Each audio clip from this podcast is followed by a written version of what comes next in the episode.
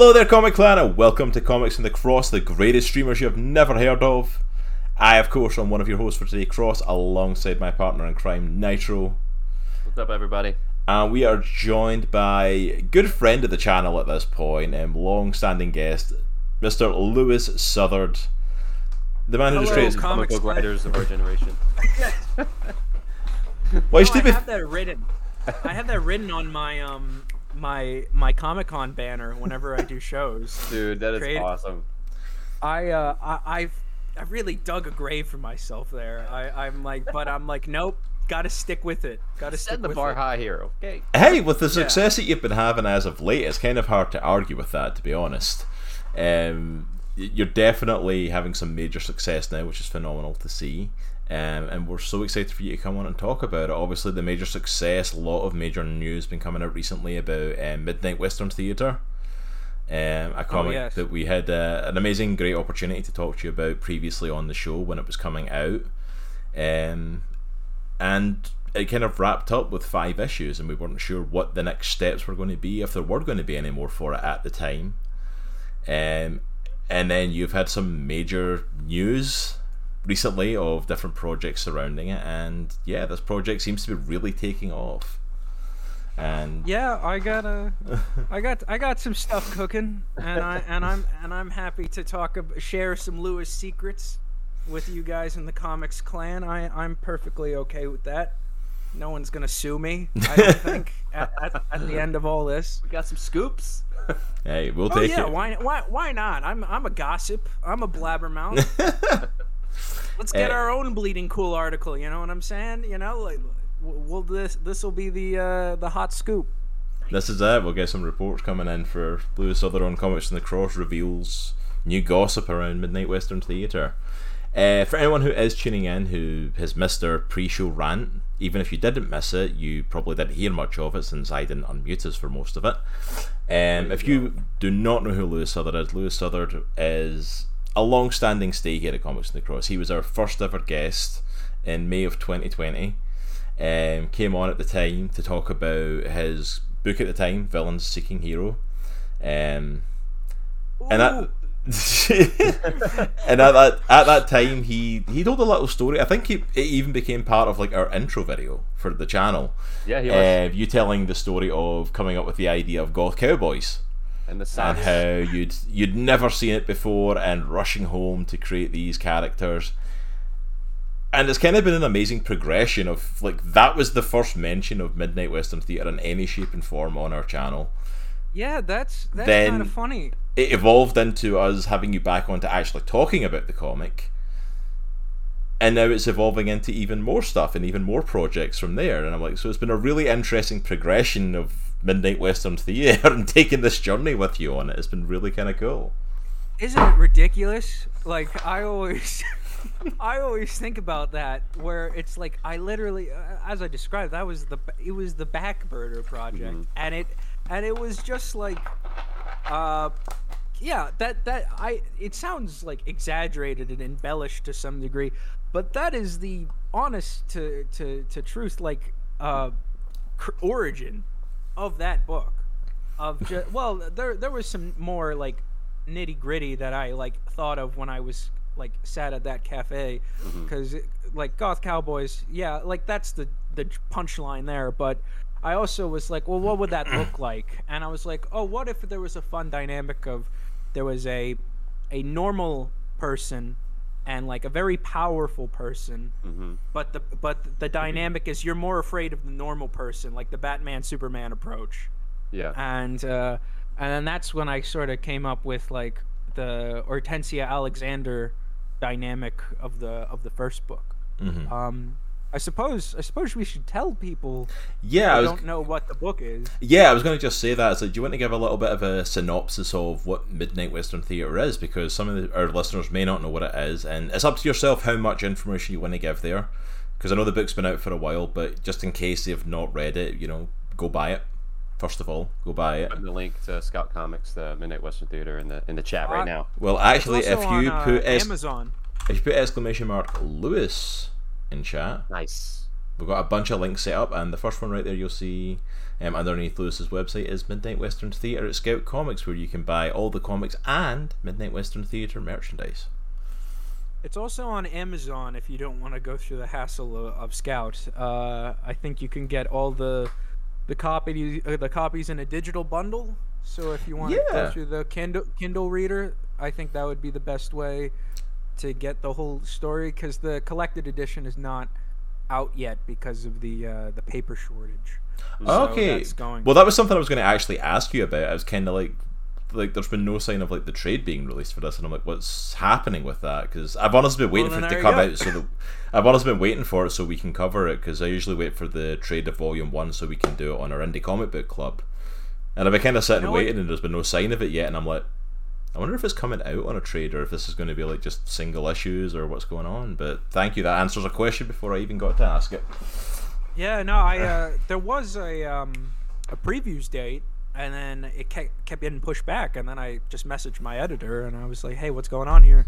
Yeah, he said, "Yeah, paper." Sh- Because I remember actually messaging you about it and asking you, and I was like, "That." I was like, "Hey, is there a release date for this?" And you were like, "Oh yeah, it's going to be coming out like such and such a date," and then that date kind of came and went, and it was like it just kind of kept getting pushed off, and then you know yeah, I, uh, I, I, I, I'm sure it's gonna it's gonna see the light of day eventually. I'm not really too too fussed. Um, there's, you know, there's no short supply. The only, I think, I think the only thing there's no short supply of physical issues if you need to go find it.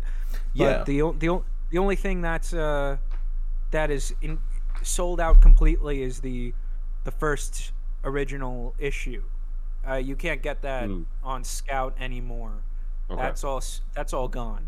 Uh, but uh, you can get the variants of issue one. But you you can get it's uh, what I'm trying to say. It's not difficult to find it if you. yeah, you can still find it. The single issues are still there. You can still go and grab them either online or at your local comic store. Check with them. You can definitely find it.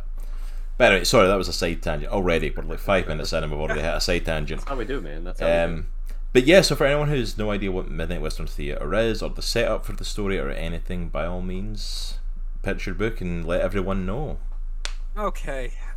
Let me let me get into into hustler mode. Okay.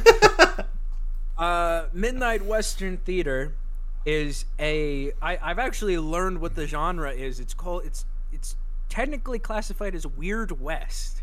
And Huh, it Weird- is That's a genre, okay.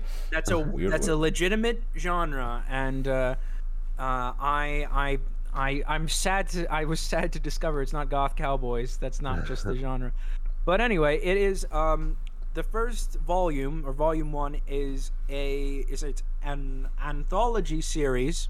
Each issue is a different adventure uh, featuring the mysterious woman in black who is your more traditional western hero accompanied by her right hand man, uh, the persnickety and fussy Alexander Wortham, the reluctant vampire, as they travel around the throughout the 1860s and confront um, problems either supernatural or very traditionally Western.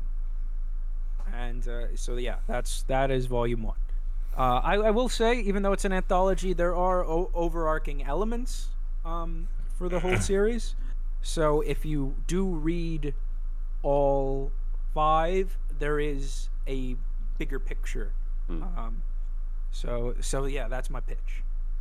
Yeah, so there you go, a little bit of an insight into it. Um, we'll not give away any other spoilers on the main book at this time. If you want to find out what happens, go I- and check it out. Um, having been readers of it and having read it ourselves, it is definitely worth checking out. The story is really cool. phenomenal. Um, really well written. The art's the art's amazing. I'll say that. That's, Yeah. uh, that's all. That's all David Hahn and, and Ryan Cody, who have I, I I've, been muttering to myself recently, like you know, always, always the bridesmaid, never the bride, because seems like everyone I work with gets picked up by by the big two. and it's it's it's been it's been really it's been really like bugging me uh, lately. Like Hello. they- yeah, yeah, yeah, exactly. Like, what, what about me though? Like, um, like David Hahn was already work has already worked with DC and Marvel, so he was like a, the big get for that. And ironically, he he only he mainly did it because he had he he has an affinity for goth people, so like that was that was an easy sell for him, because he did uh he did the goth centric issue of Villain Seeking Hero, so that was that was a very easy um transition. Uh, but so he, he was already like a big deal, and then R- Ryan Cody, the colorist, he's our now he's working for DC with Brian Michael Bendis, and it's like okay, What a jerk. like yeah, I hate him. I hate him. He, su- he sucks. Uh, and then and then like I I worked I worked with this guy on a lot of stuff, a lot of stuff that is only seeing the light of day now because I've been doing on Instagram um like not throwback like uh behind the scenes posts Yeah. projects projects that never took off. And i had a main guy sergio uh, acuna who i would always reach out to and we'd like i'd ask him to help like i'd show him my like terrible designs of characters and then he'd make them look great. And uh, he I, and he even did like a uh, a, a sample issue of a book I was working on called Astroverse, and and this guy is great and uh, great guy to work with. And then guess what? He gets picked up by DC too. He's drawing Aquaman and Batman and it, and and Nightwing, and it's it's so uh, not not that I'm like I would say that I'm incredibly happy for anyone in the industry. That no, this is genuine. Like I'm like no, I, Like not not I- better at all. Not bad at all. You know.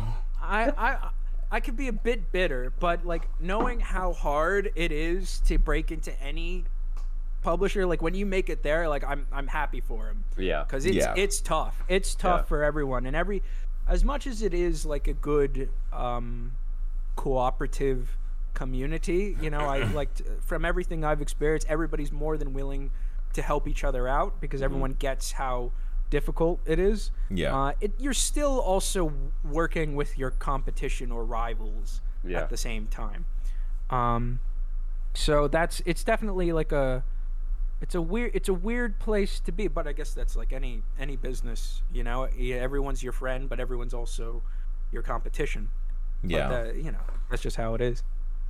Yeah, I think that's part of it with the comic industry though. It's like it's nice to hear that there is that sort of camaraderie to it, at least a little bit of like that everyone gets it. But yeah, it must be bizarre as well because, like you said, like you're making friends and connections with these people, but at the same time, like I'm also kind of in competition because I'm trying to write a story that sells.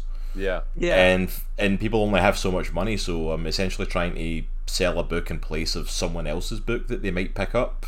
Mm-hmm. So there is that Yeah. little bit of competition as well. So it is a little bit weird in that sense of like I get on really well with you, but I hope my book sells more than you at the same time, kind of. You know? destroy you. yeah. and like I want all the readers you have to read what I have and not, to not even acknowledge that you're doing anything. That's exactly. It's like it's that weird kind of concept to it of like you know, it's like I, I you know, good luck to you, but I hope you lose. You know? Sure, done with that draft. Just throw it right in the trash. Thank you. What's what's that meme where it's like I, I don't just want to succeed, I want to watch others fail. Like yes. that's, yeah, like that's that's that's the way to go. Um, next. No, I no, I hate that. No, one thing I'll say is at this point versus my my first ever appearance on this show. at, the, at this point, I've worked with so many talented artists and colorists and letters uh, in the industry, all like either professional or or uh, upcoming, and you can kind of tell like right away who who's down just to like work and make something great versus somebody who's who thinks they're like hot stuff. And they're and, and to be fair i once upon a time i was that person like oh i'm I, want, I, i've got i've got it made. I've got Spirit King and Master Molecule and Nightman. These characters are gonna become become household names in three months' time. Like this is this is you know big, but you can kind of single it out. And I, I've been fortunate enough to mostly work with just people who just want to work and make comics and make art, and that to me is just the the spirit of what this all should be. Yeah. Of just people wanting to make something enjoyable not not enjoy like it could be an incredibly dour story but what i mean is everybody working on the project is in, enjoying themselves. Yeah. and that and that to me is the the most fulfilling part of any any creative team or just like the process where people genuinely care hmm or or if not care are ha- at least having a good time Well, I think it's like I think it's telling that the the project that took off for you is the one that you were like kind of most excited about, like the one that you wanted to have the most fun with, the one that kind of like, not that it didn't mean anything to you, but you were like, I'm just gonna do whatever I want, and this is what I want to do, and that's the one that kind of took off. That's that's really cool. Yeah, it's it's crazy. You just don't know what will what will work and what will catch people's attention. hmm Um, you know, you can come up with the biggest plan in the world. It doesn't matter Yeah. because uh, you you just don't know how things are are gonna pan out. And uh, I've been lucky enough that with Midnight Western Theater, it like, I guess I guess maybe when you put a lot i guess that goes for anything the less pressure you put onto something the more likely it is to do well or like to show the best side of you as a Yeah. as a person because then then you don't if you don't care then you're you, it doesn't matter if it succeeds or fails. It just is. Hmm and and then that's just how it goes. And i'm not gonna lie like i i think midnight western theater is like a fun and good and perfectly like all the pieces are there. That's like a objectively it is just a, a fine story. But would i say that's my like proudest story? I i don't know. Um but because it's so simple and because it works and this is going to be a good segue with the sequels that i'm working on because of its initial simplicity it's allowed me to just expand it in ways that i didn't even foresee when i was originally coming up with it. Yeah. so so that's that's kind of like the gift that keeps on giving and that's something i knew from the beginning but uh, you know just because you know something doesn't mean you're actually going to practice it Mhm. of Yeah. of the less of something there is the more that it, that it can be later on so so that's definitely one of the biggest lessons that i've learned from from mwt Yeah, bef- and you've mentioned there obviously there's sequels coming out for this, and before we dive straight into that, I do want to ask like, would like from your perspective, why do you think people have connected so much with Midnight Western Theater? Like, because this, because like you like you kind of said, this was the book, this was the backburner, this was the this is the fun story, goth cowboys. You know, it's like we've never seen anything like that, and and it's actually kind of really connected with people, even like you know like with all the big announcements coming out, obviously it's been over social media and stuff. It's like, but yeah, there's been a lot of posts and a lot of people checking the book out and a lot of people excited about it and a lot of people into it. Like, from your perspective, why do you think this connected so well with people and people got into it? And Well, this this book actually gave me uh like or gave me things I always like wanted with the comic book. I this was the first comic where I received fan art. It's the first comic where I received I like I saw somebody that I, I had no idea or uh, like somebody I didn't know who made their own cosplay. Um, one of, one of my favorite things is uh, I saw online somebody had made Hortensia in Red Dead Redemption Two online oh, that's cool. as their as, as their as their character uh, and i i don't i okay i let, i'll be honest. Number one the, i think the designs are sick i do think that the They are. that from from surface level if we're gonna judge a book by its cover it's not a bad cover like the the characters visually look interesting and uh, that is is definitely to the the, the book's benefit. Um, It's very visually distinct. Yeah. But in terms of like the actual stuff that's there, one of the the common threads that I've seen that people just love is how these two characters interact with each other and just the dynamic. Um, and I, I will say that uh, it was another segue. Um, one the the person who wrote the pilot script for uh, the adaptation, he he I'm I'm like a creative consultant for the television development because they asked me questions about like where I'm taking the book and whatnot. well, that's good. I'm and, glad to uh, hear that at the very least.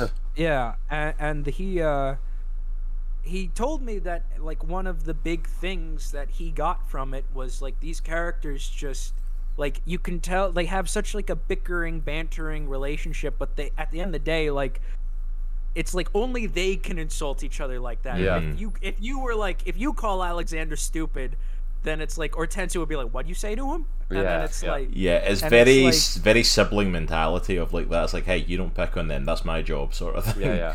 yeah know. yeah so that it, it, there's like a and it's a lot of stuff that i even read in reviews when the book was coming out where one of my favorite lines ever in a review for one of my books was in issue five issue five is all a conversation between hortensia and alexander when they meet for the first time and the re- the reviewer said this is a writer who truly understands human connection. And after I read that, I'm like, this guy couldn't have pegged me all wrong. but but just seeing that, um, I guess that's just it. There's just like a the main characters just have a decent human connection, and I think that really that really works with people. Yeah. Uh, so I I think I think you know that it's it, there's there's style and there's a little bit of substance.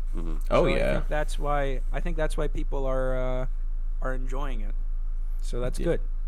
Yeah, absolutely. And I mean, like you said, the, the look of the book, the style of the characters, everything like that is definitely in the book's favor. I mean, Hortensia and say this. Alexander are phenomenal designed, you know. Yeah, no, they they I don't know, they they just work. They just work. One of my favorite little things I ever received was um I guest starred on, on a on a podcast and one of the people who was there was like a clay sculptor guy. And he told me that he enjoyed the book so much that he made a clay sculpture of um of Hortensia. Nice. and Oh. he painted it all up and he painted it all up and uh, he sent it to me and that and that's one of my most like uh like that's like a trophy in terms of uh comic uh, of my comics career of just like uh, just seeing that people are uh, enjoying something that I made Yeah. that's really Yeah. that's just really cool That's that's so cool. That's I remember you sharing insane, that yeah. on social media. Yeah. I mean, that's insane to think of, though, like, because we, we talked a lot in the pre-show about, like, the the train wreck of the journey of villain seeking heroes was, and um, and the kind of path that went on. But to go from kind of like this, like, train wreck of just trying to get this book out and into people's hands, and you know, for anyone who sees the links there, it's like you can get it on Lewis's Gumroad still, but like oh, that yeah. that's that's essentially it. That's essentially if you want to read that book, that's like the only place it's you're going to get it now. I've tried pitching it to so many publishers, and it's just it, it- it's something I had to learn the hard way. It's super indie superheroes. Unless you're really well established, you're not gonna get your foot in the door. Nah, it's just it's too oversaturated at this point. Yeah. you know, it's like it's just. So and I mean, even my- even the indie superhero market is like oversaturated with Invincible and The Boys, and, you know, especially with those taking off in other mediums as well. Like I can only imagine trying to pitch some sort of superhero, you know, story even in the indies is like no, with th- there's too much of that. yeah, no, that uh, yeah, that's that's really um, yeah, that was rough. But it, it has taught me that uh, the way the after learning that the hard way, it's taught me just to focus on other genres and kind of push myself into Yeah. like what else can I do? Like Yeah. what what what other ideas have we have we got? I and I don't I don't want to go too far into it, but I'd be happy to talk about other projects that I have in the works as well Yeah, outside of Yeah, dude. Midnight Western Theater. I mean, we're definitely Um, going to get into some of that. Um, let's hit some of the stuff that's coming up for Midnight Western Theatre, the Midnight Western Theatre universe as it's growing and expanding. Yeah. And then we'll hit some the, other the projects. but yeah. Extended universe. The weird West verse is what we're calling it. weird Zack Snyder's Midnight Western Theater universe. The Snyder cut. Oh, no, we'll get some hashtags going on Twitter for Snyderverse. The Southern cut. But yeah, so let's start. Let's stick with the comics first of all, um, Okay. because like we've got Midnight Western Theatre came out five issues, boom. So what was the steps then to, like, when that first happened? Did you think, okay, I'm done with this for a while, or did you have sequel ideas in mind, and how did it come to fruition that these were going to start, you know, being processed and start being written and put together? Like, what was the process of like continuing the story of Midnight Western Theater? Well, I was lucky enough that the book was. I, I can't say it was like a, a financial blockbuster, Mm-hmm. but it was a critical enough success that the publisher was like, "We want a sequel," and as well as they, it, the the the CEO thought that there was a lot of potential with this book.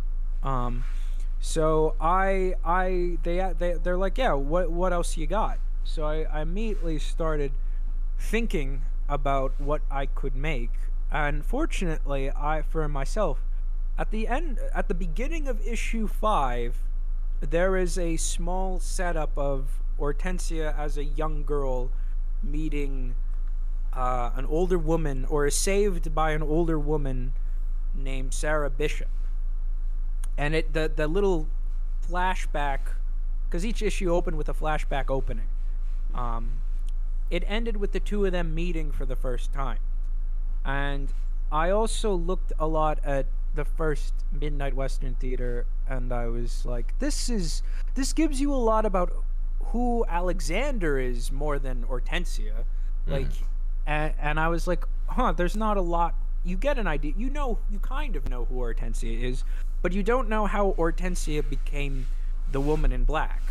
And that's when it clicked.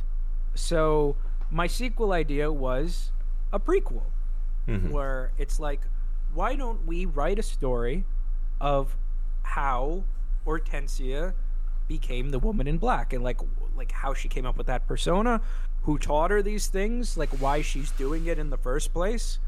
Um, and that whole inception, that whole idea just sparked the uh, just like going into that and that's led into the the whole idea for the sequel and uh, I will reveal that the the the sequel is called uh, Midnight Western Theater subtitle Witch Trial so that is Ooh. That is the title we're working with. And we have a very I, I I thought the art of the first volume was good. All the art in volume 2 obliterates it. Oh wow. and I'm not I'm not saying that like as a hype man like oh go buy my book. I'm saying this like there is so much going on and not like it's not like so dense. Every frame is filled with something. But it's more like there is so much effort because uh you know I I was mentioning earlier like volume 1 is mostly a lot of pros um, working together to make a product, and that's that's good. The, like the youngest, uh, like the most freshman person there was myself. Uh, Mm. This second volume, it's mostly hungry, up and coming Nice. creators, That's awesome. and and everybody on it is putting in their their A game. Uh, it's it's artist uh, Butch Mappa. Uh, he has a couple credits. He's done some IDW stuff. Oh, okay. Uh, and we have Sean Peacock, who's more of an indie colorist. Okay. Uh, my my ever loyal letterer is back, Buddy Bodu, and I'll stick with him to the end, ends of the earth. He's my guy, and um, cover artist is Julianne Griep, I think is how you pronounce your last name. And everybody is operating at hundred percent, and it is so it's so cool to see of like this little little evolution like it's all consistent the art's not like jarringly different but it's certainly butch butch mappa's own style Mhm. and it's you know you you can read the two and you're not gonna think it's like two completely different uh, worlds. You know it's the vibes are utterly consistent. Um so so yeah no i'm very i'm from what we have we only have i think butch is currently working on issue three. It's going to be another five issue mini. Okay. uh you know and it's yeah no it, i am i'm very proud of everyone working on this book and i'm very proud i'm even proud of myself surprisingly for the for the story that i have uh, i have written for this one And I is think- that is that going to be the same creative team working on both the prequel and the new upcoming sequel, or is it going to be different teams on each book? Oh no, there there is um the prequel is the sequel. Like MWT two is gonna be a prequel. So uh, I I'll, I won't lie. Uh, I I have this in mind as a as a trilogy of volumes. I have a I have a whole uh, roadmap, and I think if things go the way I hope they do, I should be able to actually finish this trilogy. It's awesome. Um, so we're currently in the we're in the middle stage right now, and uh, I think I think it's going to do pretty pretty. I'm not gonna get too excited, but I think it's gonna do okay, and uh, I I would love to work with this team again for other stuff, but it really it it also just depends on the on availability, Yeah. uh, and, in, and interest as well as are these the right people to tell this specific kind of story. Yeah, So um, yeah. I'm just So, curious, just because know. of the change in the team between obviously the first and second volume, and it's like it's going to be really interesting to see that comparison between the two, and yeah. I'm really excited, especially with it. Like you said, it's a it's a total change, kind of in processing no, I- almost because it's this like veteran team who have had these credits to their name now transitioning to this like this almost like up and coming team of like these like you said young and hungry creators who Yeah. they've done some things and they've got a few credits to their name, but they're still almost in that hungry, I'm going to prove how good I am sort of mentality. Kind of like yourself in a certain extent. Like, I know how good I am and I'm going to show the world how good I am sort of mentality. I, I will say this: uh, if if MWT was me having fun, um, MWT two is me actually a little a little angry. Uh, it's me it's me with something I want to say. Mm. Uh, like I ha- I have s- there's a very clear kind of message in in MWT two that I don't wish to spoil Okay. but it's it's it's very much like I I'm trying to get a certain message across, uh, and that's really it's really interesting. And everybody who's I have I have written all of it, and everybody who's read it um, says like it just make it like it retroactively makes you look at MWT one in a completely different light. Hmm. You know, it's Oh, one of those. Th- it's one of those things where it, it almost makes the first volume better uh, in Oh, retrospect. That's awesome. So it's I'm really I'm really happy with it, and I would even argue that it's scarier than it, the first one. Well, the first one's not that scary, but the the sequel is definitely it's a very I it's a very uncomfortable type of scary. Mm. That's all I'm gonna say. Mm. That's Okay. interesting. This sounded really intriguing. Like, I'm really excited to check this out again now when it finally drops. So that's going to be awesome. But it's also I'll, I'll, uh, I, I just want to talk about it. It's also Yeah, just go like, for it, man. the, the, it's completely flipped on its head. It's a completely different dynamic. Um, because because Hortensia is 17 years old in it, and she's working with this elderly her her foster mother essentially, who is an adventurer, Sarah Bishop, the Wild West Witch, as I call her, and and it's Alexander's nowhere in sight, and it's just you get to see this less sure of herself Hortensia, which is very it's very cool to write because it's like Horten- Hortensia in the main book is knows everything about everything. She's confident as can be. Yeah. So it's kind of see to fun to see her when she wasn't like that. Mhm. And and the dynamic of her and Sarah is so much fun to write because it's writing this mother daughter relationship where they they don't get along but they also love each other at the same time. And uh, Sarah is also taking the place of Alexander in the form of comedic relief but Sarah is more dry in comparison to Alexander's more uh, flamboyant and and whiny nature. So everything's everything's different but it couldn't be more the same and I think that's that i by itself is a very good thing to see when making a continuation of a of an intellectual property Um, I you know you think you get what you had in the first bit, and then you just expand it. Like what else can we do? Mm-hmm. And and I'm very I'm very pleased with it. Uh, and that that's all I'm gonna say. Oh wait, no, I'll say this. One last little one la- last little reveal. Uh, I I did an interview with a little little zine in, in Portland, and the main the guy who was doing the interview kept asking me, "What's the deal with the skeleton horse?" Because she has the, the the skeleton horse in the in the first volume, and they, they don't address it. Nobody addresses it. And he's like, "What's what's it's a what's giant the horse that's a skeleton that's walking around. yeah, it's like why where does she get this? What is its name? And I was like, "Don't worry, my friend. Volume 2 uh, reveals the origin of the skeleton horse." Nice. So, if you're an animal lover and you and you don't like comics, at least buy the comic to learn to learn about this quirky new hit animal character that everybody's going to want a plushie of. So uh so yeah. See, you can't you'll- say you'll- stuff like that out loud. I need a plushie of this horse now. That needs to be a thing. You, yeah, no, you get to learn its origin and you get to learn its name. And I am, Nice I, I think, uh, I think if you're somebody who's a stickler for details, which some people are, um, they're gonna get a kick out of uh, learning about all that. So you said cool. so you said the volume is already written and they're starting to work on it, like uh, the the actual comic, like the art and stuff like that. When should we expect it out? yeah. Is there a set time for it yet, or The problem with uh, not the problem. Well, the the deal with uh, Scout Entertainment is that you need three issues completely done before they start soliciting it, or Mm, they start okay. planning solicitation. So right now, the only one that's completely done is issue one.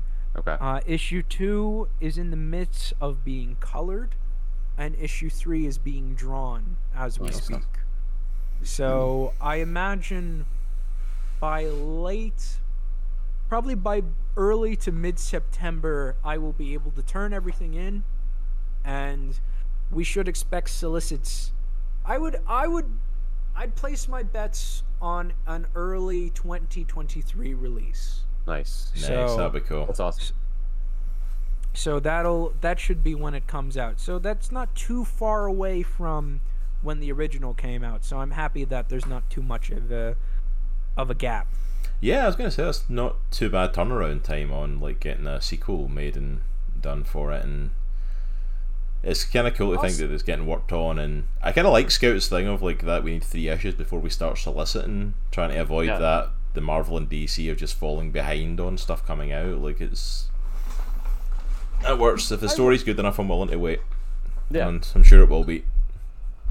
I uh I don't I, I'm not quite sure how I feel about that. I think um I think I think I would appreciate if they did like a a bi-monthly release Mm. because then then it would be able to come out and uh, while we're still working on it and it would get done in time.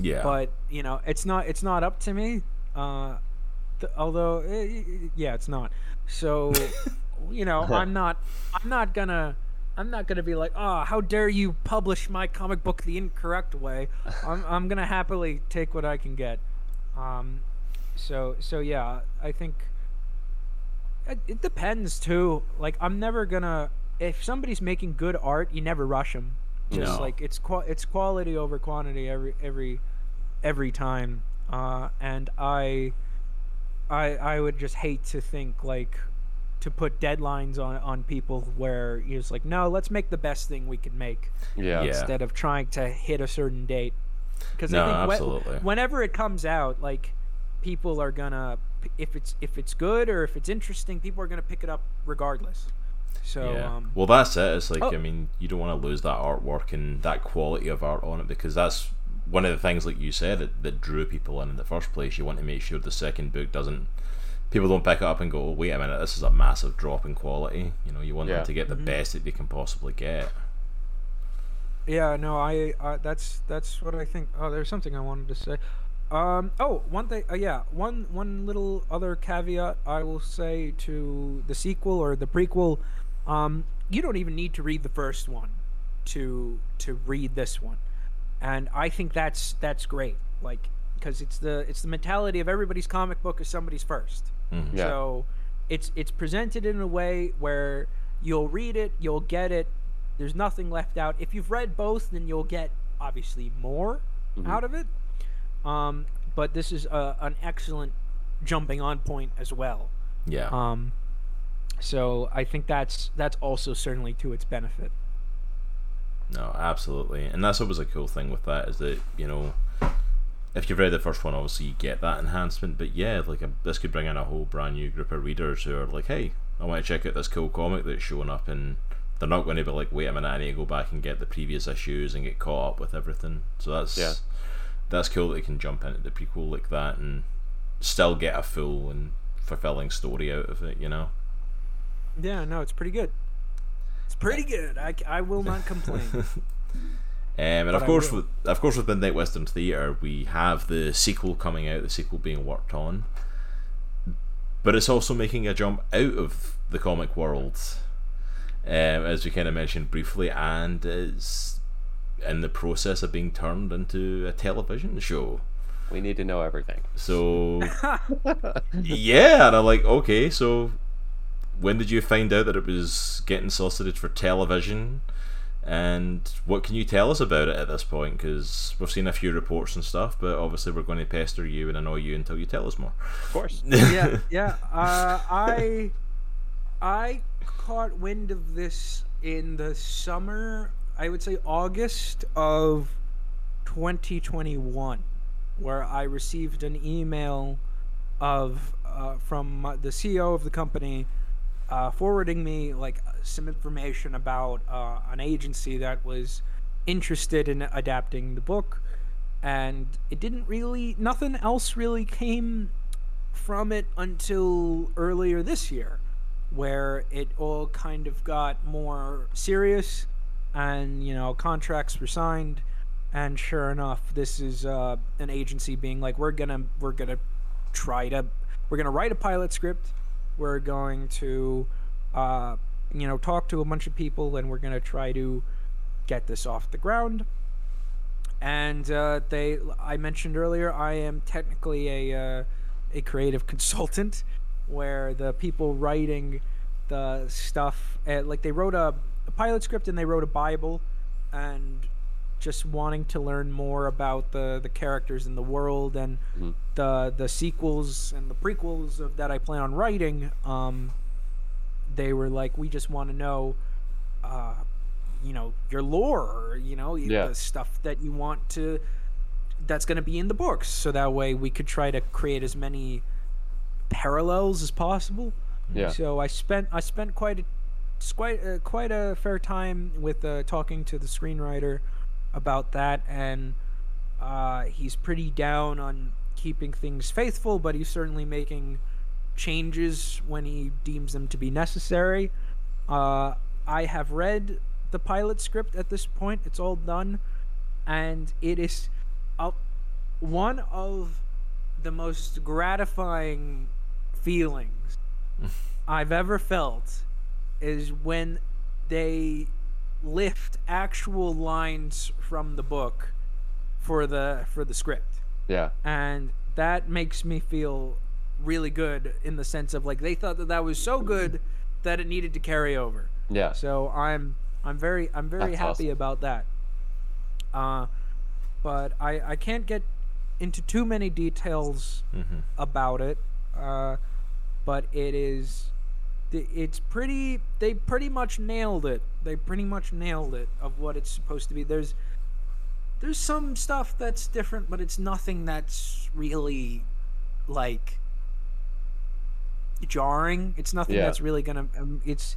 it's not making me want to like punt myself into the sun you know? It's everything's it's not like oh we took your idea but we took your idea but yeah, uh, we we figured it'd be better if uh, like the first 10 minutes were in the wild west and then the rest were set in new york. And then they started working with the nypd as uh, as consultants you know to solve supernatural crimes. That's a modern like- reimagining. yeah yeah yeah. Yeah that's- no, i always say oh sorry. Well, I was just going to say, it's like that's what I was kind of curious with, like with the show coming out, because that's a really cool thing to have it turned into the show, and I'm like, I'm intrigued what like the pitch and the story for it is because obviously, like as we've talked about, the first volumes came out, and you're you know the mm-hmm. second volume's written at this moment, and I'm like, but if this has been turned into an ongoing series, obviously that can kind of they can run through that in a season. You know, it's like Dude, if I'm that- gonna- so like I'm gonna get George R. R. Martin. They're gonna, they'll, they'll make it. They'll make it before I'm even done, and it's not even gonna look the same. You're gonna be like, I have no That's what I was. That's what I was thinking. Like, is this going to go Game of Thrones? Like, oh, the books aren't done yet. Okay, we're just going to go our own direction with it now. It's kind of at that point. It's like, you I know, don't. I don't care. I don't care. I, I gotta be honest. Like I, I can't be bothered to think like that's. I I was talking to somebody about this recently, where it's like, that's too big for my brain Yeah. to wrap my head around. Like I've got other stuff to worry about. You know, I've got my own life. The last, then it's like, oh, oh, the TV show. I'm like, no, forget that. Like, you guys, you guys, like, you guys worry about that, and I'm gonna focus on what my brain can actually comprehend. Yeah. Um, like I am, I am, I'm happy doing whatever they need me to do.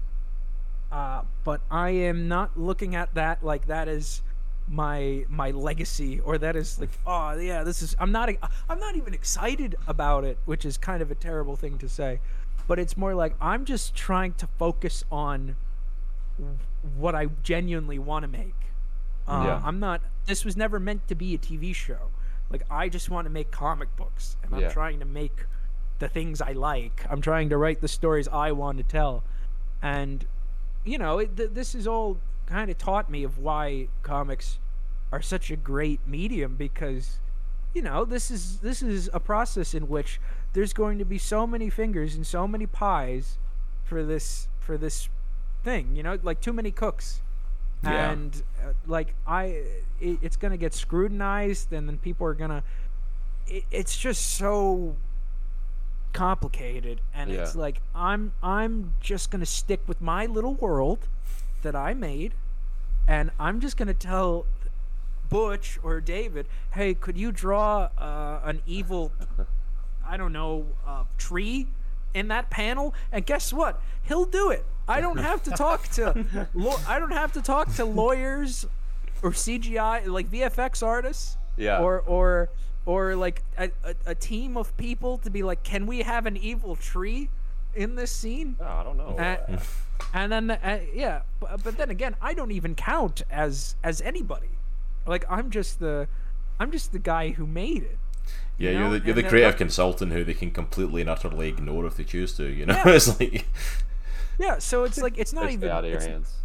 it's not even worth it it's not even it's not it's not worth the time to worry about it it's just uh, all i want all i genuinely want is if it if it keeps going the way i think it will uh i want it to either be really good or really bad. I i would be very happy if it was like on sci-fi and the cgi is terrible and it doesn't even look like the it doesn't even look like the wild west. It looks like like a sears parking lot.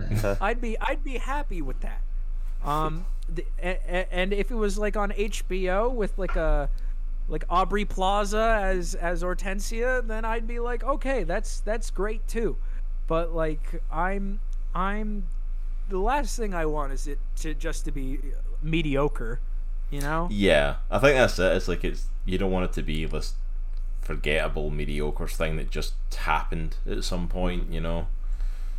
At least, Otherwise- it, at least be at least be laughably bad if you're going to be bad, you know, and just Yeah. I, I would love for it to be on like the CW. Uh, you you get it to be like a, a Riverdale type show. Oh, Oh my goodness, be- I can only imagine what the CW would do with that.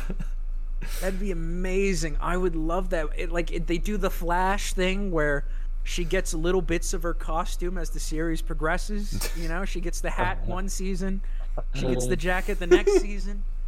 And then, and then one season they tease the striped pants, like she sees it on a mannequin and says, "I'll never wear that." And then, and then, you know, ha ha ha, because she will eventually. Um, see, look, I, why aren't they hiring me? I could write these in a heartbeat. I could write the, I I'm not gonna lie. If this is I not like a. CW style show now, I'm gonna be very disappointed I'm very into this idea now. But I mean, But it's it. But it's just kind of cool though, just the sheer fact of like to think that you've created this comic that's not only captured people's attention, it's got critical acclaim, but that someone went, "Hey, I want to make a TV show about that." Yeah. You know, if regardless of how well or how awful the show ends up doing, like that's pretty cool. That's got to feel awesome. You know, that you've created this comic that someone went, "Hey, I want to turn that into something else as well," and it, you know, they thought so much of it that like I have to do something with that.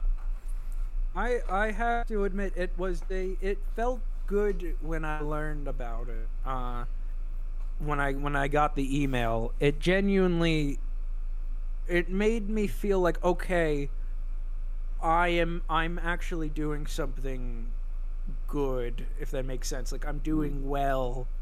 That's when it kind of clicked where it's like okay, I'm not a hack fraud.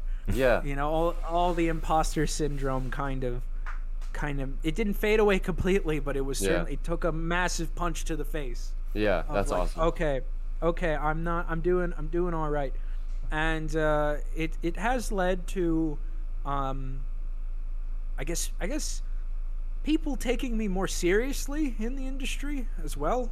Yeah. Uh, which is which is sad because it's like I'd rather I'd rather people just treat me seriously based on like the merit of my work rather than um like like just one article of a definite maybe.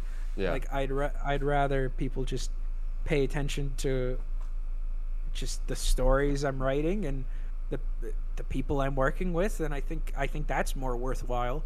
Um but you know, I I'm not going to complain. You know, every Yeah. every every little step uh is is a step regardless of how you feel about it.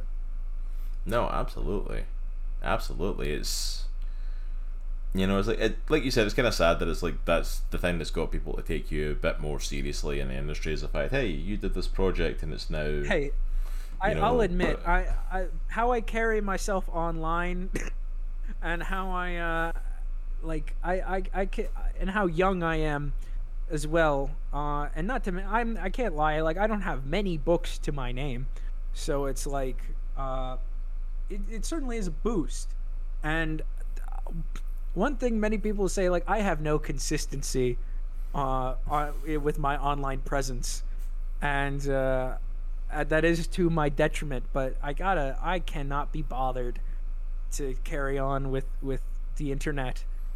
I i am i am such a luddite in terms of all that like uh and I, i'm like oh i'm just gonna do post this thing and it's like that's not what you're supposed to do my my ex would barrage me with like tips on how to increase my my market value and my uh, pub online persona. It's like if you make a Facebook and then make a Facebook page and then have two separate accounts, a personal and a and a main account, then you'll attract this amount of followers. And then if you uh, like retweet all this art and then then like interact with people and do this and do that, and then I just kind my brain just exploded. It's like a full time impl- job.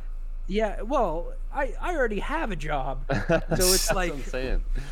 like that's like I can't be it's just it's just not fun. It's just not fun and it's not it's not how I perceive what the No.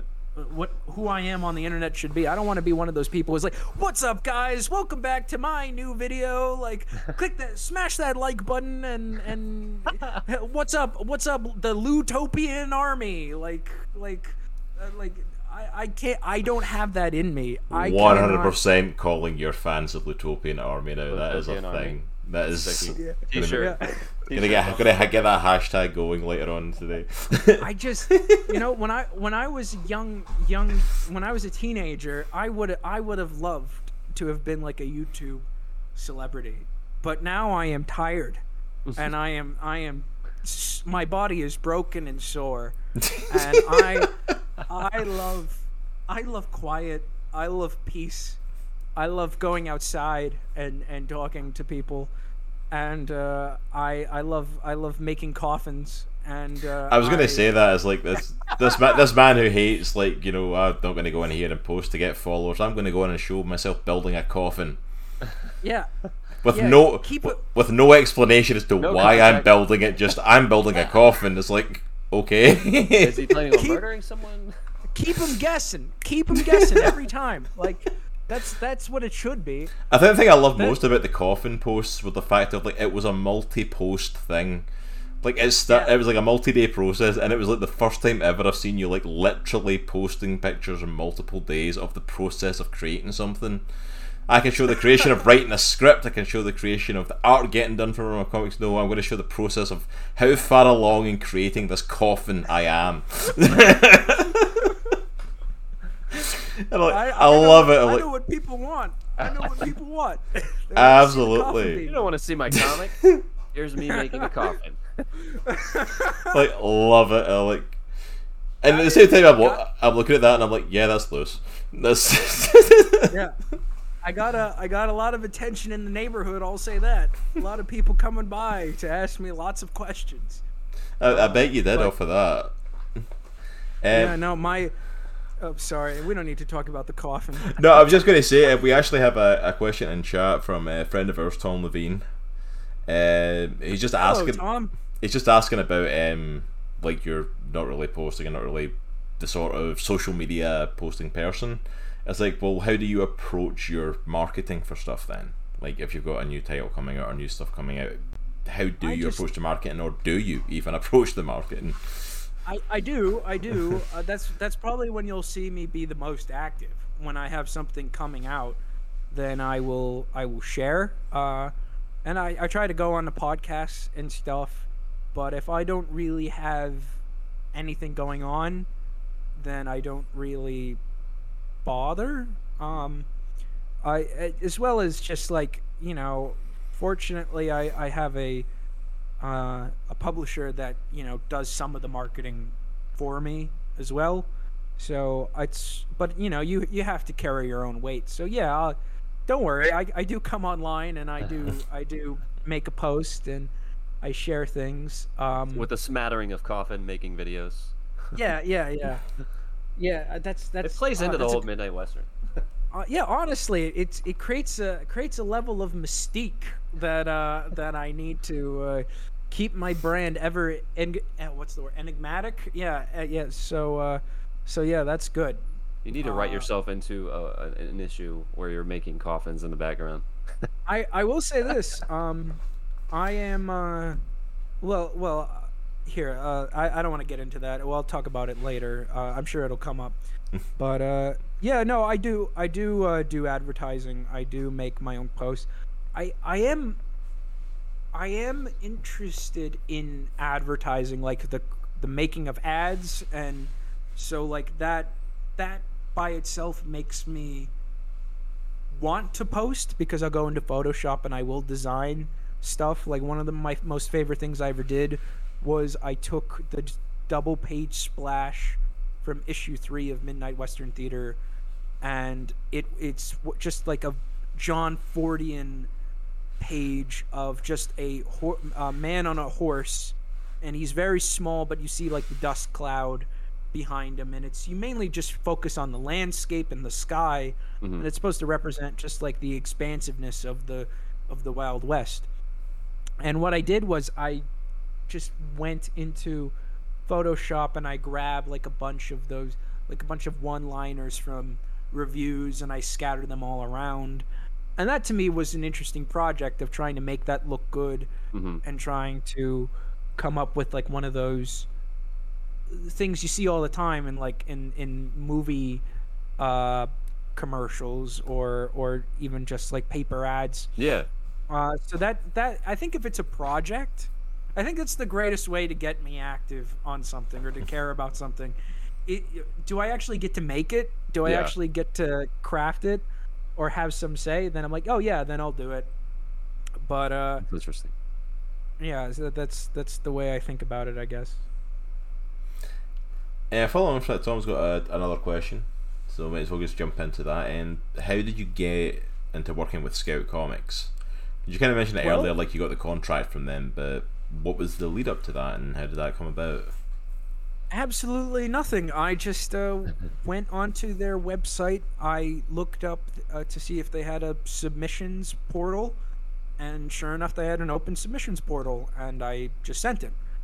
Uh, and I, I, they, they liked it enough that they said, yeah, sure. So uh, That's that, awesome. That was, that was, it was that easy. So I love it was that straightforward. Submitted it and they Yeah. loved it. yeah yeah I, I, I can't i can't say otherwise like some people um you know some people don't believe that the submissions the open submissions work. Uh no they do. Um so you just have to you know get lucky. Um yeah no th- uh, fortunately um i am now ingratiated enough in the industry that i have uh, contacts at like a, a good assortment of publishers that if I have an idea, I can just talk to them. So fortunately, I can skip the process a little bit, uh, but it's nothing. It's still the same same idea. It's just you know they just bump you ahead of the line a bit. So yeah, you still need to go and you still need to pitch them something and see if they're actually or you, interested in uh, it. Yeah, or it's companies that don't have uh, open submissions portals that you know you get the contact, and then um, and then and then you can start pitching Yeah. because uh, they're like, oh, you you you have ideas, talk to us about them, and then it's like, oh yeah, I, I have had an, an idea once or twice. I can I can do that. We can do So this. yeah, Nice. But yeah, thank you so much for those questions, Tom. I appreciate it. thank you, Tom. And so obviously, kind of talking about like the the pitching and the creative process and all of that. Um, apart from what's going on with Midnight Western Theatre and the many avenues that are now opening up with that, what other projects and what other things are you working on at the moment? Is there anything you can give us a little insight into, or Yeah, I could talk about uh, uh, both of them. Uh, no, there's three. Um, I've got three other. So as of right now, I've got four projects going. Um, the first one being what we just discussed, uh, Midnight Western Theater Witch Trial. Uh, I guess the second one that is most, I guess, done is a graphic novel uh, of it's a collection of 10 short horror stories.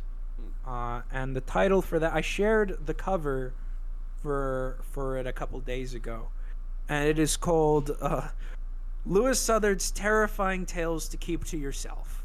And and it's it's 10 stories each one being done by a different artist um, and each one is done in a completely different style of writing.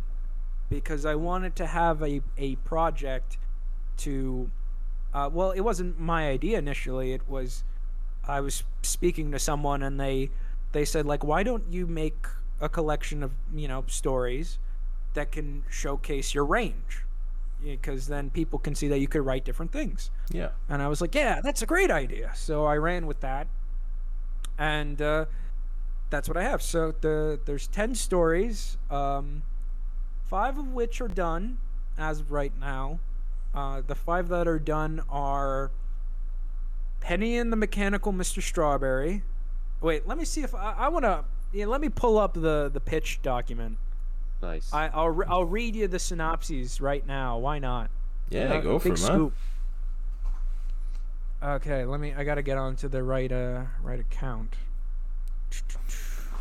No worries. Yeah. and- So so luckily, luckily this is like a big, a big. This is probably my biggest project yet because it there's so many people working on it, and I've got to meet so many, like really amazing, uh, people. So, and and I'm just very happy with. Uh, let's see. I'm just very happy with how it's going and that I could kind of spearhead um, a project of this size. Um, and it, it's been very, it's been very interesting. I'll say that. Okay, I got the I got the pitches, uh, the the synopses. So we've the the ones that are done.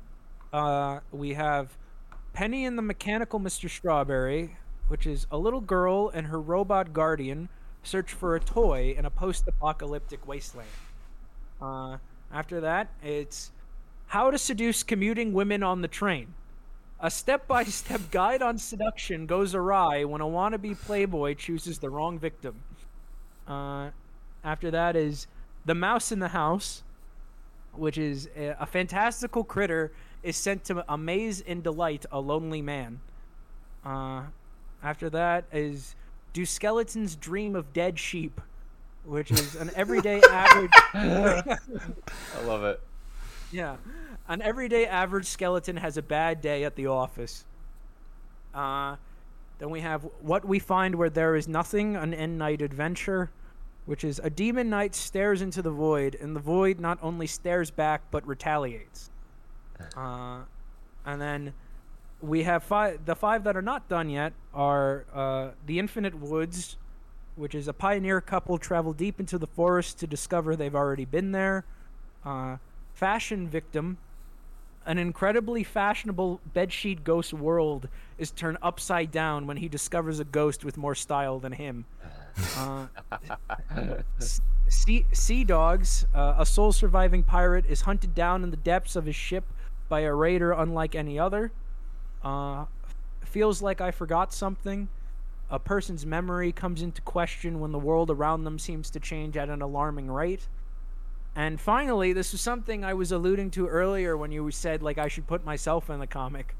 The final s- horror story is called "The Creative Genius of a Generation."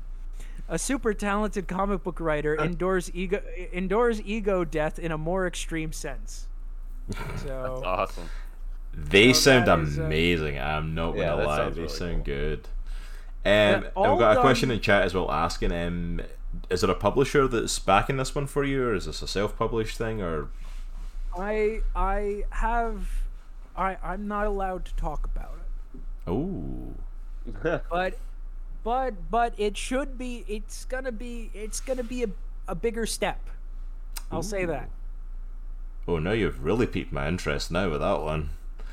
well, now we, I mean, we, we got to talk about. But honestly, like no, those those sound really interesting, and even just the types of stories, just from the titles and the synopsis, like it's that is a really interesting range of stuff there, and it's like, uh, yeah it's uh i showed it to my my my the the pages that are done. I showed them to my aunt who is like she's 80 and uh, i showed her some of the stories and then she's like you're sick in the head.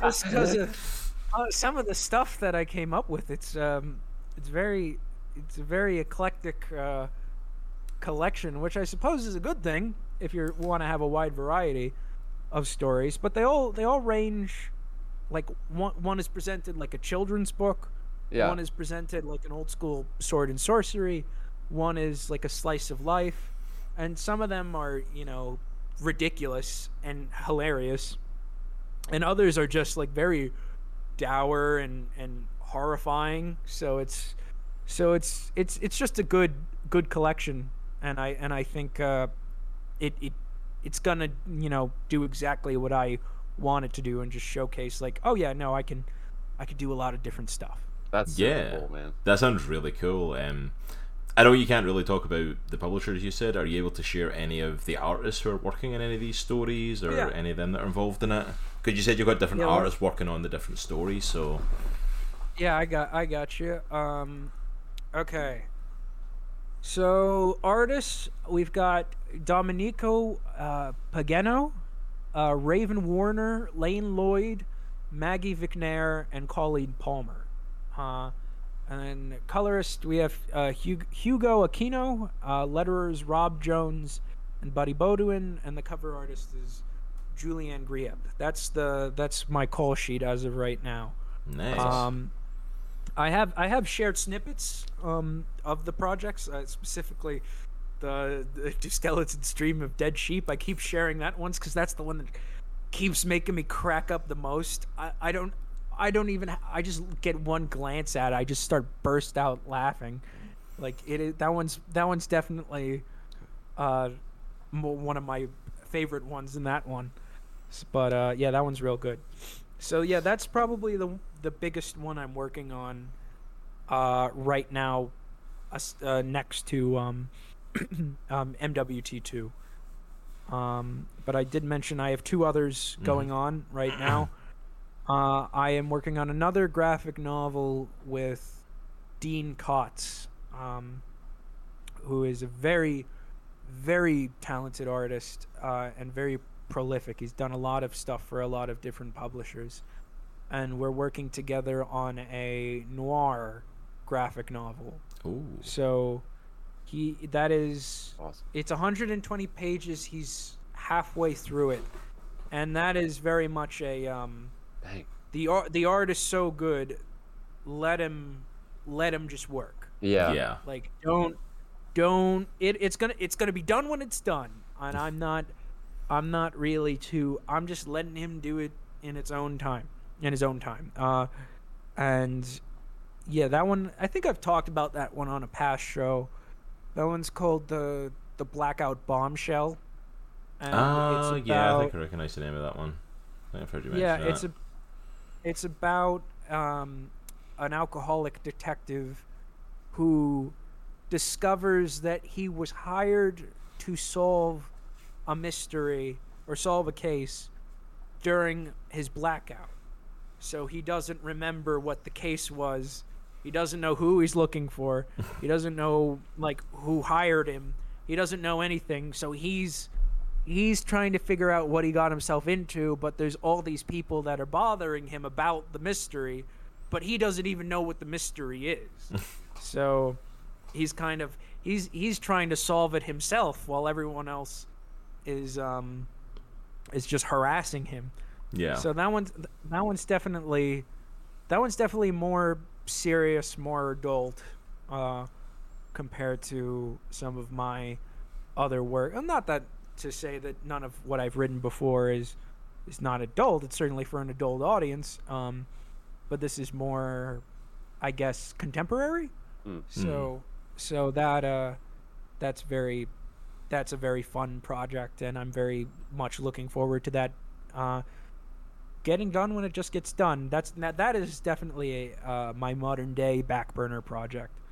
Um, and then the one that I just started recently, because I'm in my I mentioned earlier I'm in my angry phase of books, where I have I have something I want to say. Uh, so I am working. This is this is a, a big tease as it is. I'm working with a Spanish artist named Jordi Perez, uh, and he is he's another artist who's just so good and like, but he's he's very he's very funny to work with. Um, so it's it's been a very interesting professional relationship so far, and I am I'm enjoying that. But we're working on a brand new book, uh, I called. Oh yeah, I'll spoil the title. It's called Goth Girlfriend Nightmare Dreams, and it is a it is a post-apocalyptic adventure. Put that in quotes. Adventure in quotes. This it's probably my grittiest and probably my darkest story. I would I would equate this to like a um like a grindhouse Hmm. sort of sort of story. okay. Uh, I will not reveal too much, especially because it's early days. Mm. Uh, but he's been working on it. He's been turning in fantastic pages. Um, awesome. and he- uh, the only thing I will say is it's about a mercenary. The book is about a mercenary who has to fight for his freedom. That is that is the synopsis I will put for this book. Ooh, intriguing. So yeah, you got quite a few things on Yeah, the man. go now. Quite a lot of projects happening, and it's really Oh, yeah. interesting because they're all very kind of. There's definitely similarities to them, um, but there's definitely differences. Like there's a lot of stuff going on, so I'm really intrigued to I check think- some of these out. I think if there's a there's a talking skeleton, uh, a goth person, or or a very a very strange man who likes to keep telling jokes, uh, then that is that is the state. The, the if you have one of those things or all three of those things, uh, that is the staple of a Lewis Southard story. I think uh, I think if you've got that, then you then you know it's by me. Yeah, if you read a Lewis Southard story, you're guaranteed at least one of them, if not all of them. I'd say mo- more often than not a talking skeleton. I think that I don't know why that always gets a kick out of me. I guess, I guess from a creative standpoint, like how do you keep track of everything? Like just to be super blunt, like it, you have a ton of projects, like really cool, some huge projects uh, at various stages of development. How do you keep track of like, you know, creatively where I am, where I'm at with these projects, what I want to do in the future, who I need to contact? That's that seems like Uh, a, a huge lift. I I look at it like I don't I don't know. It's like what is it? Oh, what is it? Christopher Lee. I think it was Christopher Lee who said it. Like what I'm working on right now is the most important thing. Mm, So it's like I th- I think of like I have like a definitely a, a tier list yeah. of of wh- what do I put all my effort into, Mhm. and like I would say right now that's uh, Midnight Western Theater 2 Like that is, um, that's going to be out a lot sooner than the other stuff.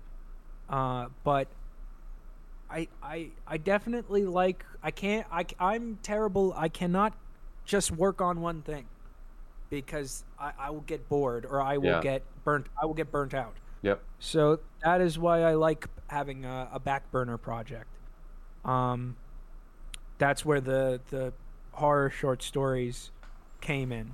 Um, so being able to flip between the two kind of keeps me more, I guess, stimulated. Yeah. That makes sense. And and if I get sick of one thing, then I w- get to go and do the other thing again. Yeah.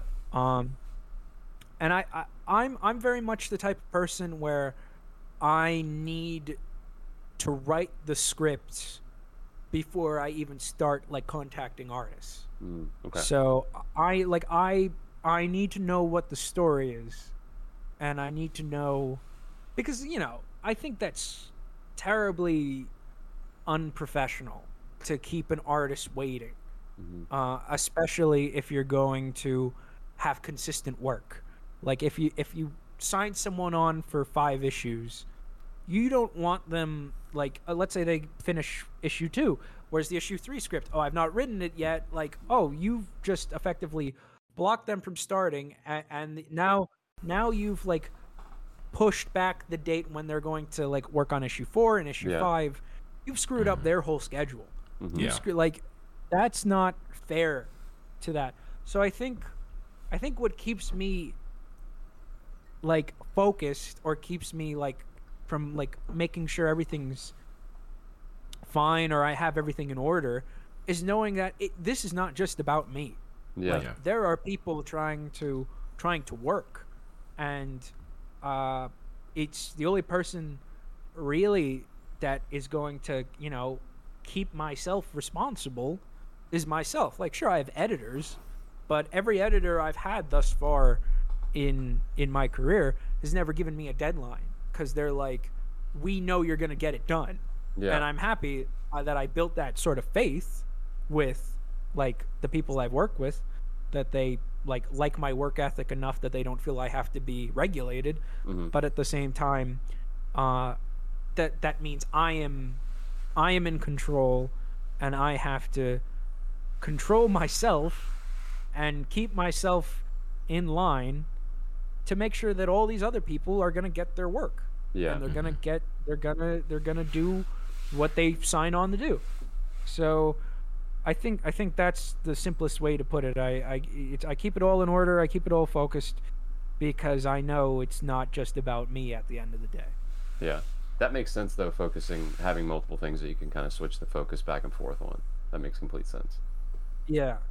Oh yeah. I, I don't know. You kind of get some of my midnight 2 is a very dark book as well as goth girlfriend nightmare dreams. That's a very dark book.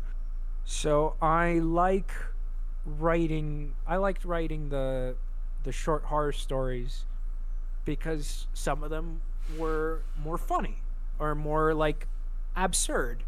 And because of that it's like okay i, I get to lift myself out of that dark place for a little bit Mhm. and I, I can like have fun with Yeah. my job. Yeah.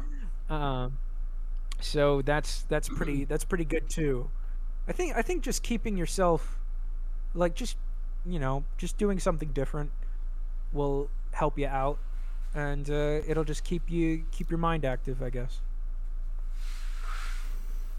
No, absolutely, and yeah, a lot of amazing things on the horizon. A lot of great projects. Um, honestly, yeah, I'm I'm really excited to see some of these coming out. Like, especially the anthology. That one's definitely piqued my interest. Yeah. Just some of those different Yeah, stories sound really cool, but like, there's a lot of great stuff coming out, coming One of the- forward.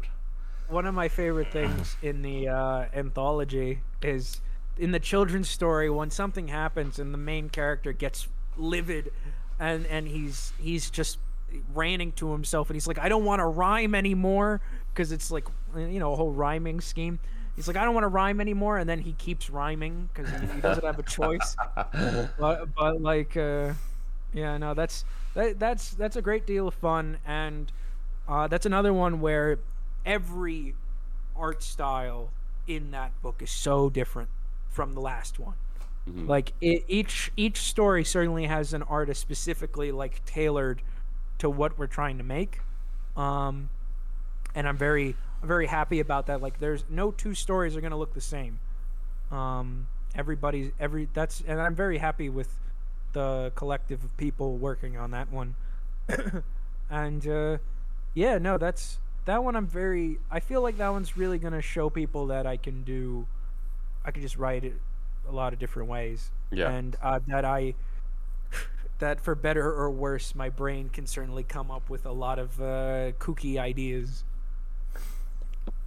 No, absolutely, and I think it's going to be really interesting to check out. And like you said, like it's a great opportunity for you just to to put yourself on display. Really, your writing ability, what you're capable of, and you know, like, hey, I'm capable of writing stories like this, or like this, or like this, and. But yeah, I love Well, the it's fact that it's still got that kind of each of them you can tell has still got that little bit of you in it, and Yeah. that kind of you know, the dark gothy horror sort of stuff is definitely uh something that seems to come out a lot in your work. But like, yeah, these stories are like, but even within that, there's different ways of telling stories, and there's different ways of putting stuff over. Yeah, I think. I I mean I don't know. I am, I I like I said I am guilty. Like I do have my tropes, you know. I but I. I don't want to keep writing the same thing over and over again, uh, which is probably why Midnight Western Theater has sort of evolved in in its from what it was to where it's going because it's just you don't want to keep feeding people the same thing over and over. You don't want to be a one trick pony, hmm and uh, it's it's it's also just like you don't you you don't want to become the person that's making something like you wouldn't even bother looking at. Um, so I definitely just try to keep myself interested in in what I'm making, and I want to make something that I'm enjoying, Mhm. something that I would probably read myself, and something like that it, that makes me feel something. Like Yeah. I want to like like I, I I have tried I have tried other projects in the past that didn't go anywhere probably because I didn't have enough passion for it. It's like, "Oh, that's an idea." And it's like, "Oh, you know, yeah, that's all it was. It was just an idea." hmm But if you if there's like something you know, like I said, I I I will say I'll I'll explain some more technical stuff. Um my earlier books I will call my my blue period. Uh like uh like I will say Villain Seeking Hero, Midnight Western Theater and Volume 1 uh Astroverse which was the book that did not get picked up but I had developed for a long time and the the Blackout Bombshell. All four of these stories were just me wanting to write like fun like whoa we're we're going on an adventure Yeah. like sure there's some more dark stuff like sure there's something going on but overall this is more like let's let's have fun. Let's write a happy ending. Let's let's write good guys and bad guys or like like let's explore some good gray areas and I don't, I don't know just like the main objective is to have fun. Nothing matters. Um that that's that's the blue period. I would say as the years have went on i have entered my red period.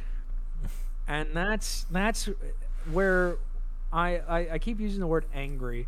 I don't know if angry is the right word. I would say fed up or or I, uh, I it's it's not all fun and games anymore. I, I I'll say that. It's like okay, like I am a writer now. I can why don't I just tackle things that I feel strongly about? Yeah. and and it's like why don't i actually have like something something deeper not deep uh, not to say that the others don't have depth but it's like it's less about having me having fun and it's more about i'm gonna i'm just gonna put my feelings onto the page and i'm gonna see where it goes Mm-hmm. so That's interesting. Midnight Midnight 2 is definitely one of those books. Uh what's the other one? Goth Girlfriend is one of those books. And the horror anthology is a bit of a blend. I would say that's a purple book. It's a bit of me ha- me having fun and me me also like putting in that sort of emotion uh, into it. So I think I think yeah, I'm in I'm in my red period and I don't I don't foresee on getting out of it for for a while. Hmm. But if anything, uh, from from all the scripts people have read, people are saying that it's uh, from my editors to my friends. Uh, people are saying I'm definitely making some of my best work as well as as well as just like some of my most like relatable. Mm. So I'm very I'm very happy about that. That it seems like I'm I've I'm connecting to people in ways I had not before. That's really cool, man. Yeah, I mean that's that's really awesome to see that that growth and that development and the change in the writing style and to see that it's reflecting and reflecting in a positive way and you know what the product is like that's really awesome to hear and it's gonna be really interesting to see how it continues to evolve from there. So like you said, you're kind of in that red period and that might last a while, but it'll be interesting to see over the next couple of years how that kind of evolves and grows and changes and if it does over the next little while. I'm interested to see when you get into your cubism phase. Oh, it'll yeah, that that'll be good. That'll be good. I, I I'll go full Grant Morrison. I'll get into uh, Dadaism, and uh, and then that'll really go. Uh, that'll really go nuts. We do have a question in chat, uh, another one from Tom. Um, he's basically saying, do you come up with the log lines for your stories first, or uh, do you kind of get into the story and kind of shape that later? I pro I I honest honest to uh to to truth I I honestly uh, probably um I honestly c- draw the characters first. Hmm. I come up with the designs or I, I I come up with the characters. I'll say that. I will and then I'll draw the designs and I'll figure out who these characters are. And then I will if I can if I can come up with an idea of what a character is supposed to be, it's almost like they tell me what the story is. Uh, and it, it's it's it's high functioning schizophrenia in ways you would ne- you cannot believe. Uh, but that is uh, that is that is one way to, I guess, look at it. Uh, I I don't know. I sometimes I come up with a title or like I never a log line, never an outline, never anything. It just seems to be like, oh, this is a cool idea for a character or a cool name, hmm and it's like, wh- where where's this gonna go? I don't know. I always think of um, David Lynch. He's a big um, creative hero of mine hmm and he is a big proponent of daydreaming and just like kind of kind of just like seeing where your mind will take you if you just kind of relax and let it let let it flow like water. Um, because I I am I'm definitely a victim of daydreaming. Uh, put me, especially when I'm trying to write a script and I'm like, okay, I don't want to do this, and then you just stare out the window and then you just think about other things. If anything, that's how I've created most of my other ideas. Just like, what else can I do? Um, but it's just like, like like Midnight Western Theater is a great example. Like goth cowboys, like, oh, what what are their dynamics like? Like, oh, what if, you know, one was like a powerful but like scared, reluctant hero, and what if one was just like a very normal person but is very tough and very intimidating? And it's like, oh, cool. Like, what if that w- like person was a? What if the intimidating one was like, like a, a female, cool, like badass Western hero? I never really see like, like, female cowboys hmm. as like the protagonist. And it's like, oh, and what if the the guy was like a, a vampire and he's like kind of like this foppish aristocrat? And then it's just like, oh, you know, you just let the ball roll Yeah. and then you, you just end up where you end up. And if it's like, at the, I, I've certainly been a victim of letting the ball roll, and then you're like, that was nonsense. that was a bunch of hogwash. Like, why did I come up with that?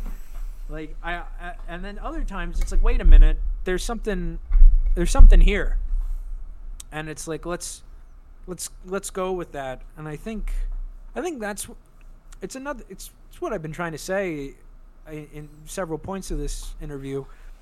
When you yourself get excited by it, that's a wonderful sign. Like that means you you you've unlocked something. Uh, so anytime I'm like, yeah, like this this this works, then it's like okay, like you know, let's let's roll with it. Let's let's find out, and uh, and yeah, and, and then like you'll have those initial ideas, and then those ideas will take you to places you wouldn't even have considered in the first place. Mm-hmm. Um, because because then you get the ball rolling and you figure out you start world building. I used to um. I used to be like a freelance creative consultant for like up uh, for like budding um writers when I was living in New York. Like I ran a little service. Like you know i would either do a zoom call or i would come and meet you at like a cafe and i would talk to people about their projects. Like people would be wanting to write a story. People would be wanting to um you know just like figure out how to write a script or blah blah blah. And uh, i would say more often than not there are so many people who world build to no end. Like I will tell you how like the I like they all fly in like Airbuses and I and I've designed what the Airbus engine looks like and they run on crystals and the crystals like depending on what color they are will depend on how fast like the Airbus goes and all the pirates they use the Airbuses to go into the the netherworld and then we do this and that. I'm like, "Okay, who is the main character of this story? And it's like oh i haven't gotten there yet. And it's like okay that's your i think that me personally that's your first flaw. That's your first mistake. Mm. because if you don't even have like your protagonist then like you're not gonna you're not gonna go very far with it. You know some people can't see the the forest from the trees. Um but i think I think with my writing approach and my creative approach, I always need a protagonist 1st Mhm. because I how am I gonna perceive that world unless I could see it through their lens? Like how are they going to act? What are they going to do? What is normal to them and what is out of the ordinary? Yeah. and then after that you can kind of you can kind of world build from there i think this like like we what are we what i was saying with midnight one the simpler the idea the more room you have to grow Yeah. and then the more the more you have going on if you come up with a, a, an intense um board of rules and regulations and lore and and whatnot you're going to you're you can end up kind of getting yourself trapped in a in a rabbit hole of ideas um Yeah. and sometimes yeah but uh, yeah, that, I I don't know if that answers anybody's question, but that's just a No, but very that, that creative. that makes a lot of sense. though. it honestly does. I mean, I mean, I would say that's probably one of the one of the great strengths of Midnight Volume One is the fact of like you've created this amazing world set in you know the Western kind of themes. But the whole world, after you finish the first volume, most of the world is still open to whatever it could be. But the thing that draws you in is the characters. You know, Yeah, so I- you get drawn in by Hortensia and you get drawn in by Alexander and you get drawn in by their dynamic. And by the time you get to the end of the first volume, it's like you've created this amazing world, but I don't know that much about the world, but I want to. You know, it's like it makes you want to learn more and want to delve deeper and want to because you've gave me a reason to care.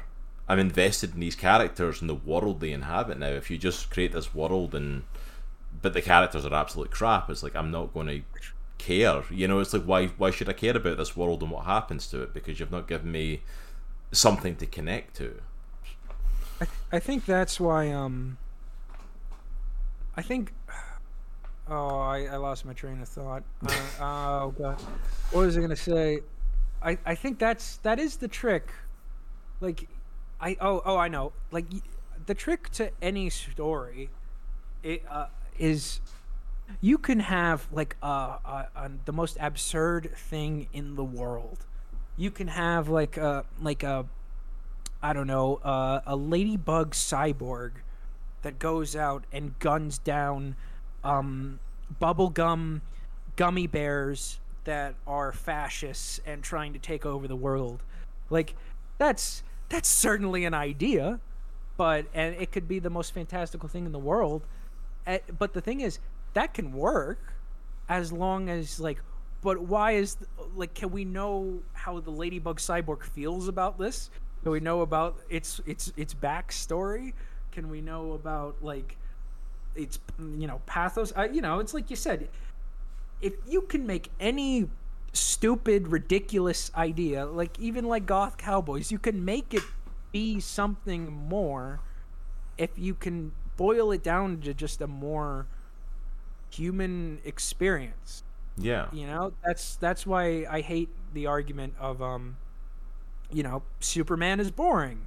Or like you can't write a good superman story where it's like no you can because you know it's not about what he's punching it's about what he's thinking or feeling or or all that. It's you you you make the struggles you make the more quiet moments as universal as possible. And then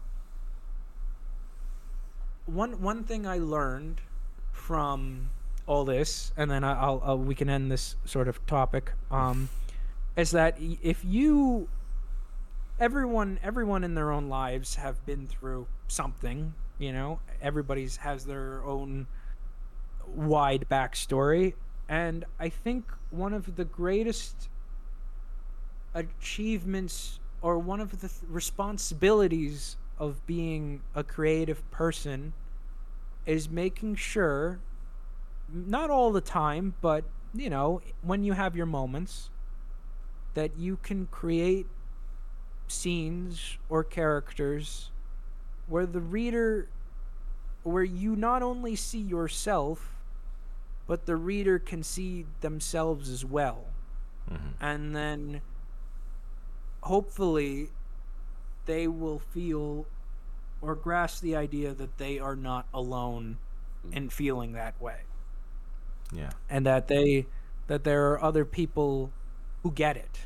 It- it's just the you know the cliche thing of people want to feel seen and if you can accomplish that in a myriad of ways um, then you're doing you're doing okay Absolutely. And honestly, I think that's kind of a, a perfect kind of note to kind of wrap up the conversation on. Like that's Yeah. that is pretty much a stunning like finale to it of what can be done with writing and why these stories are so important. That's why Quick, you know let why me we make a- got let- into it. let me make a fart joke to ruin it don't worry ruin it right at the end. I want to hear more about the cyborg ladybug. Ugh. I was going to say like that has to become a short story or something. Dude, that has to real. be Yeah. like inserted somewhere. Um, Yeah, no, that's uh, that's something. That's some. That's the, that's the next billion dollar idea. Yeah. like, if somebody doesn't run with that now, like if I don't get like a, a Oh, cyber- Lady, Ladyborg. Ladyborg. Ladyborg. Right there. there we go. There it is. Copyright, registered Yeah. trademark. Done. Awesome. But yeah, this has been absolutely phenomenal. It's been so good to catch up with you, Lewis, and just Yeah, man, this was awesome. I mean, I just it'd be kind of great like to what, be back on. kind of like what we were saying, like just to have had you on, like you know, as often as we had with these different projects, it's really amazing to hear all that's happening now and all this good stuff that's happening. And honestly, you know, to you know, not to blow smoke up your ass or anything like that, but like to tell you, like it's well deserved. You know, it's Yeah. like you. From the stuff that I've read, you're a phenomenal writer, and I cannot wait to read more. I'm glad all these opportunities are coming your way. I am, I am so excited for that anthology series. I'm not gonna Yeah. lie, that anthology book is like sounds so good. Like I will be picking that up as soon as like it drops. One hundred percent. That one's gonna be a doozy. That one's certainly gonna. Yeah, yeah. I'll, I'll happily come back on. and We can do a book club Sweet. to talk about that. That'll be- Absolutely. that'll- we could break. We could break down all the inspirations for each one, and all the funny stories. So Absolutely, that has to be done. When that drops, we will one hundred percent get you back on to go through um, that book. I think that would be phenomenal. Just for the stuff that you've told me alone, I'm like, yeah, I'm down. Like I, I'm up for that. But That sounds good. Sounds like a plan. But let me just throw some stuff up in chat for anyone hanging out. Some links there to all of Lewis's stuff, to his social media, to his website, and to where you can pick up the Midnight Western Theatre. And the first five issues are available, um, along with a I'm bunch also of other doing, uh. I'm doing coffin commissions now. If anybody wants me to build them yeah, if you want, coffin, uh, yeah, if you want. And, By the uh, way, go hit up his freaking social media and go and check out this. This man legitimately built a coffin. We are not joking. But go ahead and check it out. And you know what? It's like I know it's kind of like got bad taste in his mouth a little bit, but I will one hundred percent say go check out his Gumroad to see Villain Seeking Heroes. I was like, I still absolutely have a soft spot for that story. I absolutely love it. I oh think. wait, I- wait, if- wait. Tease, tease. We'll do a tease. Tease. Okay. Okay, we'll end it on a final teaser. Villain seeking hero. Okay, villain seeking hero has many immortal characters in it. Uh oh. Who who's to say that one of them wasn't around during the Wild West? So I, Oh. I will. So Midnight Two uh, has a very, a very fun cameo. I will say that. So I'm not gonna suggest. Oh. I'm not gonna suggest who it was. So so it's a little, it's it's a little good. Um, it's a little good passing of the torch scene. I'll say that. Okay, yeah, definitely pick up Midnight 2 now for that one. I need to see who freaking cameos from Villain Seeking Hero. But as we were saying, thank you so much for coming on, Lewis. This has been an absolute pleasure, as always, to chat nice with to you. do it. Uh, I'm so happy. It's it's been nice to do uh to do this again. I, I really enjoyed it. Yeah, it's been a lot of fun today. Love getting you on. Love us going on rants and down rabbit trails and everything else that usually happens. And the 10 minute rant we actually did not have volume on for. I am so mad that I didn't hit on mute. That was such a good rant at the start It of really everything. was. I'm like, I'm so annoyed at myself for that one. Um, No, it's all good. But yeah, so um, if you have missed any of this today, this will of course be going up on our YouTube. So please go ahead and check it out there. It will also be available the audio version wherever you get your podcast from. So check that out there. And if you um, subscribe to us on our Ko-fi page and support the channel that way, you'll get what of the the pre-show rant I actually got the audio for um, uploaded there. Um, for us coming up this week, um, tomorrow night, my lovely wife Jay will be back with um, continuing the playthrough of the DLC for Little Nightmares. I will be back on Tuesday night playing through Horizon Zero Dawn. Um, Nitro, you back on Thursday night? Yep, I'll be back on Thursday night doing some, uh, hopefully starting on the commission for Just Me D. So, Awesome. Yep. And then, of course, we will be back next Sunday with our um, podcast. I'm not actually sure what we're talking about next week. I don't have my schedule. I'm so. not either, actually. Um, so keep an eye on our social medias for that.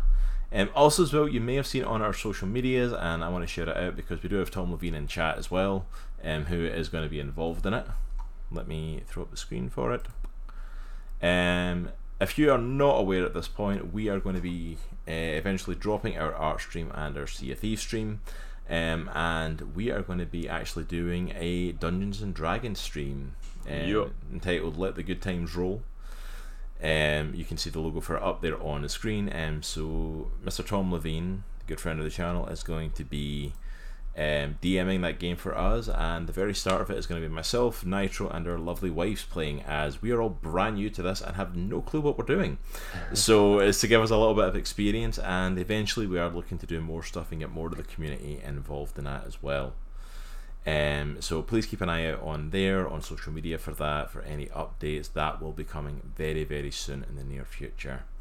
But I think that's everything for us today. Hang around with us. We are going to go and raid out to Geeks Under Grace um, over on their channel. So stick around, show them some love, drop them a follow if you have not already. And remember, as always, it is a good week to be a geek. Take care, and we'll see you all soon, guys.